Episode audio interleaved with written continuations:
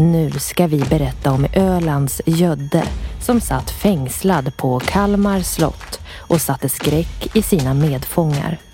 Inläsare är Johanna Dahlbäck. Det är 15 december 1645 och rättegång i Kalmar rådhusrätt. Åtalad står en skräckinjagande storväxt man som kallas Ölands Gödde. I över ett års tid har han gjort livet till ett helvete för sina medfångar på Kalmar slotts fängelse. Åtta medfångar har han slagit ihjäl och flera andra har dött av svält under terrorväldet. Men hur har fångvaktarna kunnat tillåta detta och hur har det kunnat pågå så länge? Allt uppdagas under rättegången som avslutas med att Gödde får ett, enligt många, alldeles för milt straff. På den här tiden var Kalmar slott ett länsfängelse vilket innebar att de som satt där var arbetsfångar.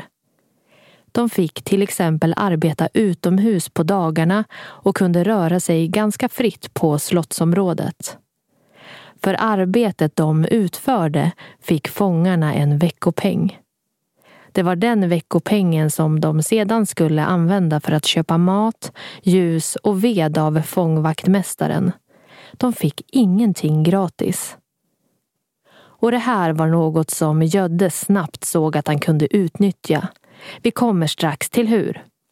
Men först, Gödde knyter till sig fem kumpaner Jöns i Ormöga, Samuel från Bårby, Jakob Tysk, Gysings dräng och så en man som kort och gott betecknas Jon.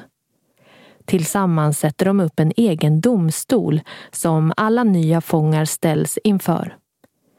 Tysk agerar domare och Gödde verkställer straffet.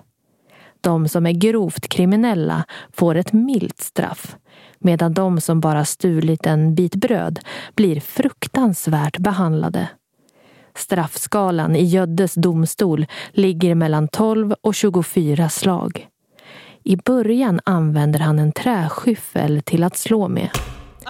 Men det blir ju inte lika blodigt och därmed roligt enligt Gödde. Snart byts den ut till ett grovt rep doppat i kära nu skvätter det ordentligt när den dömde slås, ofta till medvetslöshet. Och det gäller att hålla tyst under behandlingen. En gammal man ska, hållandes i en sängända för att inte falla ihop, skräckfyllt skrikit ”Jag dör! Jag dör!” varpå Gödde hånfullt svarat ”Död då för tusan din jävel!” och sedan slog tills det var precis vad mannen gjorde. Efter en sådan behandling förstår man att det var lätt för Gödde att utöva makt. Alla de 36 fångarna i hans fängelsegrupp hade döden ständigt hängandes över sig. Ingen vågade säga emot. I ett sådant läge är det lätt för Gödde att kräva pengar från medfångarna. Och det gör han. De måste betala honom för att få sitta framför brasan, på en bänk eller använda en filt. Betalar de inte får de straff och ibland straffades de också när de betalat. Ölands Gödde lever gott i fängelset. Köper öl från fångvaktmästaren som gärna ser åt ett annat håll och låter Gödde hållas. Pengarna kommer ju ändå till vaktmästarens ficka oavsett om det är Gödde som köper öl eller den fånge som fått pengarna för att köpa mat. Fångarna svalt. En stackars sjuk man från Mönsterås ligger i ett mörkt hörn av det kalla fängelseområdet och skakar. Kan knappt röra sig efter att inte ha ätit ordentligt i veckor. Snälla, en bit mat. Ge mig bara en bit mat, bönar han viskande.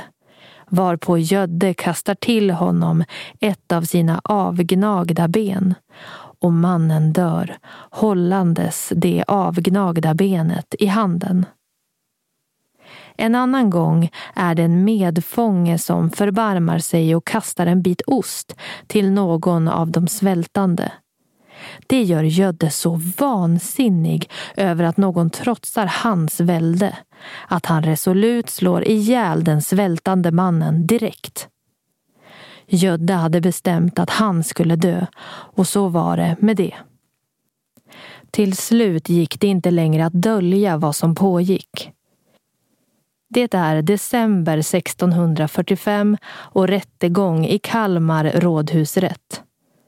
Ölands Gödde får äntligen stå till svars. Han döms till att avrättas genom hängning. Vilket vi så här med vår tids ögon kan tycka är ett rätt hårt straff. Men med tanke på vad Gödde utsatt sina medfångar för och att dödsstraff inte var helt ovanligt på den här tiden så var det många som tyckte att den här förskräckliga mannen förtjänade ett betydligt värre öde. Blev fängelset en trevlig plats nu när Ölands Gödde lämnade det? Nej, inte direkt. Kalmar fängelse hade länge ryktet om sig som fruktansvärt. Där fångar till och med skrev till landhövdingen och beklagade sig över kyla som fick dem att förfrysa fingrar också inomhus på vintrarna. Och så dålig mat att svält var vanligt. Men det är en annan historia. Ljudberättelsen är producerad av Destination Kalmar i samarbete med Storyspot och Region Kalmar län.